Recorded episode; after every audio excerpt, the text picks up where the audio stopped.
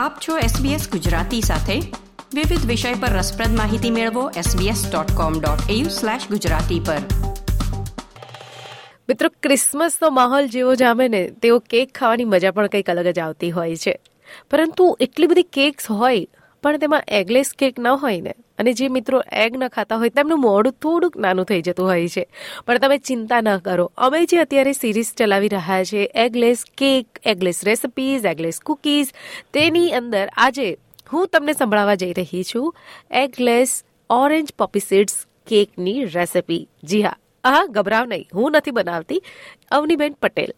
જેઓ આ કેકની રેસિપી આપણી સાથે શેર કરશે, તેમજ તેઓ ખૂબ જ સારા પ્રોફેશનલ કેક આર્ટિસ્ટ છે. અવનીબેન આપનું સ્વાગત છે એસબીએસ ગુજરાતી પર. Thank you મીરાનીબેન. અવનીબેન તમે ખૂબ જ સરસ કેક બનાવતા હોવ છો ચોકલેટ્સ કેક બનાવતા હોવ છો વેનીલા કેક બનાવતા હોવ છો. પણ આજે હું તમારી પાસેથી સાંભળવા માંગીશ ઓરેન્જ પોપી સીડ્સ કેક જે તમારી ખૂબ જ એક આગવી ઓળખ છે એ ખૂબ જ સરસ તમે બનાવો છો. સૌથી પહેલાં મને કહેશો કે આ કેક બનાવવાનો આઈડિયા આવો અલગ કોમ્બિનેશન ઓરેન્જ પોપી સીડ્સનો કોમ્બિનેશનનો આઈડિયા તમને ક્યાંથી આવ્યો? જરૂર. એકચ્યુઅલી આ ફ્લેવરની કેકનો ઓર્ડર મેં મારા બેબી શાવરમાં આપ્યો હતો. અને આ કેકનો મેં ફર્સ્ટ ટાઈમ ટ્રાય કર્યો હતો. એકચ્યુઅલી મેં પહેલા બી ક્યાંય ટેસ્ટ નહોતો કર્યો. અને એ મારે બેબી શાવરમાં એ વખતે રશ ટાઈમ હતો કે જે મારે નજીકમાં કોઈ પણ અવેલેબલ થઈ શકે પિકઅપ કરવામાં તો મેં નજીકમાં આ રીતનો ઓર્ડર આપ્યો જે મને મેનુ આપવામાં આવ્યું હતું. એમાંથી મેં સિલેક્ટ કર્યું કે કઈ ફ્રૂટ ફ્લેવરની યુનિક ટેસ્ટવાળી કેકનો ઓર્ડર આપવો જોઈએ. So I choose this flavour cake અને આ કેકનો ટેસ્ટ મને બહુ જ સારો લાગ્યો. અને મારા બીજા ગેસ્ટને પણ બહુ ટેસ્ટી લાગ્યો. અને બધાને કંઈક આ યુનિક ટેસ્ટ પણ મળ્યો. ચોકલેટ ફ્લેવર સિવાયનો. તો મને મારી આ રેસીપી મને આ રીતે રેસીપી સર્ચ કરીને ટ્રાય એન્ડ એરરથી આ ફ્લેવરની કેક બનાવવાનો મને આઈડિયા આવ્યો. જેનું રિઝલ્ટ બહુ જ ફાઇન આવ્યું. સો પછી મેં વિચાર્યું કે મારા પેરેન્ટ્સ એ વખતે સિડનીમાં ફર્સ્ટ ટાઈમ આવ્યા, આવવાના હતા. તો સિડનીમાં એમને વેલકમ કરવા માટે હું આ ફ્લેવરની કેક બનાવી શકું છું. અને એમાં ફોર્ચ્યુનેટલી કે મારા મમ્મીનો ઓરેન્જ ફ્લેવર એ એનો ફેવરેટ ફ્લેવર હતો. તો પછી મેં આ ફ્લેવરની ઓરેન્જ એન્ડ પોપી સીડ ફ્લેવરની કેક બનાવી સ્પેશિયલી એમના વેલકમ માટે. અને મારા પેરેન્ટ્સને એ ટેસ્ટ બહુ જ ભાવ્યો. અને મારા ડેડીએ તો એ ફર્સ્ટ ટાઈમ આ ફ્લેવરની કેક ટેસ્ટ કરી અહીંયા. તો, અને સ્પેશિયલી મારા હાથની બનાવેલી. તો એમાં એ લોકો બહુ જ હેપી થઈ ગયા કે આટલું સરસ અમારું વેલકમ થયું સિડનીમાં સ્પેશિયલી તારા હાથની ઓરેન્જ એન્ડ પોપી સીડની એગલેસ કેક ખાઈને. અમે બહુ હેપી થઈ ગયા. તો બસ, પછી એનો રિવ્યુ બી સારો આવ્યો, મારા હસબન્ડને બી ભાવ્યું, પછી મેં મારા ફ્રેન્ડ્સ ફેમિલીને બી ટેસ્ટ કરાયો આ આ ફ્લેવરની કેક બનાવીને.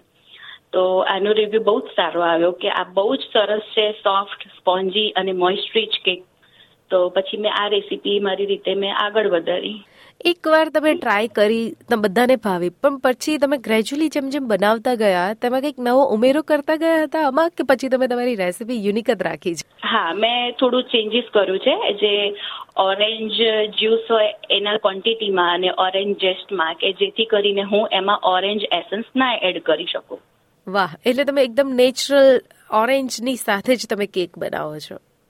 યસ વાહ.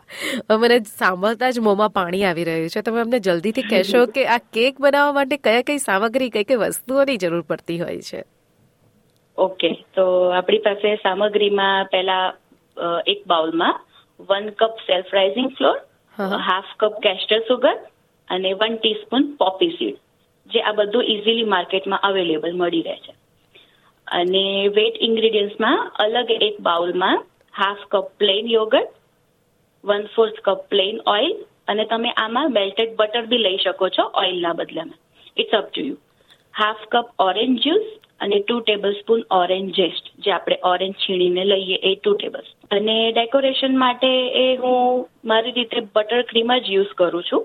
અને બટર ક્રીમ માટે તમે બસો ગ્રામ સોફ્ટ અનસોલ્ટેડ બટર લઈ શકો છો. અને પછી three fifty gram soft icing mixture one teaspoon orange essence હું આ બટર ક્રીમમાં ઓરેન્જ એસેન્સ એડ કરું છું. એટલે જ્યારે આપણે કેક બનાવીએ ત્યારે કેસ્ટર શુગર લેવાની પરંતુ જ્યારે આપણે ડેકોરેશન કરીએ ત્યારે આપણે સોફ્ટ આઈસિંગ શુગર આ બે અલગ અલગ શુગર આપણે યુઝ કરતા હોઈએ છીએ. હા આપણે કેસ્ટર સુગર જે કેક બનાવવામાં લઈએ છીએ અને બટર ક્રીમમાં સોફ્ટ આઈસિંગ મિક્સચર કે જે એકદમ સોફ્ટ આઈસિંગ હોય છે કાઇન્ડ ઓફ એ શુગર જ હોય છે પણ વેરી સોફ્ટ કે તમે ક્રીમમાં યુઝ કરી શકો. એટલે એ કેકમાં આપણે યુઝ ના કરી શકાય પરંતુ ક્રીમમાં યુઝ કરવા માટે એ બેસ્ટ શુગર છે.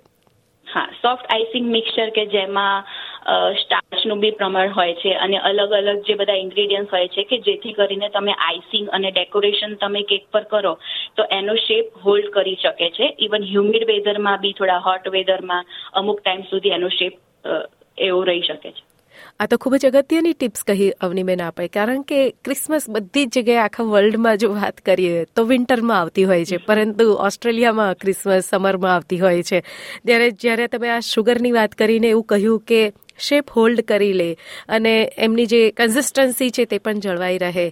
તેની માટે આ ટિપ્સ ખૂબ જ અગત્યની હતી. અવનીબેન આટલી સરસ વાતો થઈ રહી છે. સાથે સાથે તમે અમને એ પણ કહેશો કે આ ઓરેન્જ પોપી સીડ્સ છે તેની કેક કેવી રીતે બનાવી શકાય?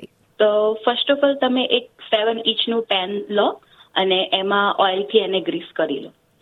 પછી એને સાઈડમાં રાખો. અને આપણે જે આગળ કહ્યું એવી રીતે કે જે બધા ડ્રાય ઇન્ગ્રીડિયન્ટ્સ અને વેટ ઇન્ગ્રીડિયન્ટ્સને બંનેને મિક્સ કરવાના છે. આ બધું મિક્સ એક બાઉલમાં કરીને એને હેન્ડ મિક્સચર કે સ્ટેન્ડ મિક્સચર તમે મિક્સ કરી શકો છો. હું જનરલી નાની કેક બનાવું. લાઈક આ જે મેં રેસીપી આપું છું, એ only five to eight people માટે છે. અને હું જે નાની કેક બનાવું છું, એના મોસ્ટ ઓફ માટે હું હેન્ડ મિક્સચર જ યુઝ કરું છું, કે જેથી કરીને તમે ઓવર ઓવર મિક્સ ના થઈ જાય.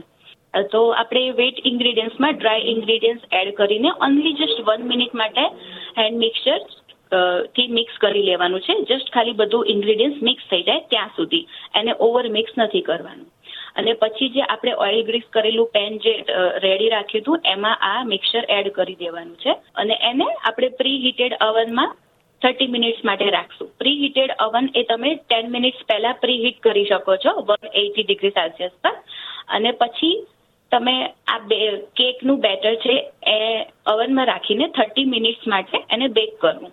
અને પછી એને ટૂથપીકથી ચેક કરી લેવું. જો ટૂથપીક ક્લિયર આવે, તો તમારી કેક બેક થઈ ગઈ છે અને રેડી છે. અને બહાર એને કુલિંગ વાયરમાં તમે એને ફિફ્ટીન મિનિટ્સ માટે કુલ થવા દો. અને બીજી એક બી ટિપ્સ કે તમે એને વન અવર કે ટુ અવર્સ માટે એને વાયર રેક પર કુલ ના થવા દેતા. ઓનલી ફિફ્ટીન મિનિટ્સ માટે અને પછી એને તમે આ પેનમાંથી બહાર નીકાળી દો. કેકને બીકોઝ કે તમે લોંગ ટાઈમ તમે પેનમાં રહેવા દેશો તો એની જે બોર્ડર છે એ થોડી વધારે ક્રિસ્પી થઈ જશે અને એનું જે બોટમ છે એ વધારે સોગી થઈ જશે તો તમને જે બહાર તમે કેક બાઉલમાંથી નીકાળશો તે તમને એનું રિઝલ્ટ પરફેક્ટ નહીં આવે. કે જે સોફ્ટ સ્પોન્જી રીતે જે બહાર નીકળવું જોઈએ એવી એવી રીતે નહીં આવે. અને ક્યારેક એ રીતે કરવાથી કેક તૂટી પણ જતી હોય છે. હા. આ તો તમે કેકની વાત કરી. હવે કેકને મસ્ત ડેકોરેશન કરવા માટે શું કરી શકાય? શ્યોર આપણે પહેલા તો બટર ક્રીમ બનાવવાની કે જે આગળ કહ્યું એવી રીતે મેં તો આપણે બટર ક્રીમ પહેલા ફર્સ્ટ બનાવવાની છે કે two hundred gram soft unsalted butter લઈ લો અને એને just two two three minutes માટે સ્ટેન્ડ મિક્સરમાં પેડલ એટેચમેન્ટ સાથે એને થોડું વિસ્ક કરવાનું છે. ટુ ટુ થ્રી મિનિટ્સ માટે કે જેથી કરીને એનો થોડો કલર જે પેલ યલોમાંથી થોડો વ્હાઇટિશ ટાઈપ થઈ જાય. પછી એમાં three fifty gram soft icing mixture two સ્ટેપ્સમાં નાખવાની છે. તમે હાફ હાફ કરીને બી નાખી શકો છો. કાં તો પછી વન બાય વન બી તમે થોડી એડ કરી શકો છો કે જેથી કરીને એને, એનો ટાઈમ મળી રહે મિક્સ કરવા માટે. પછી એમાં one teaspoon orange essence add કરવાનું છે.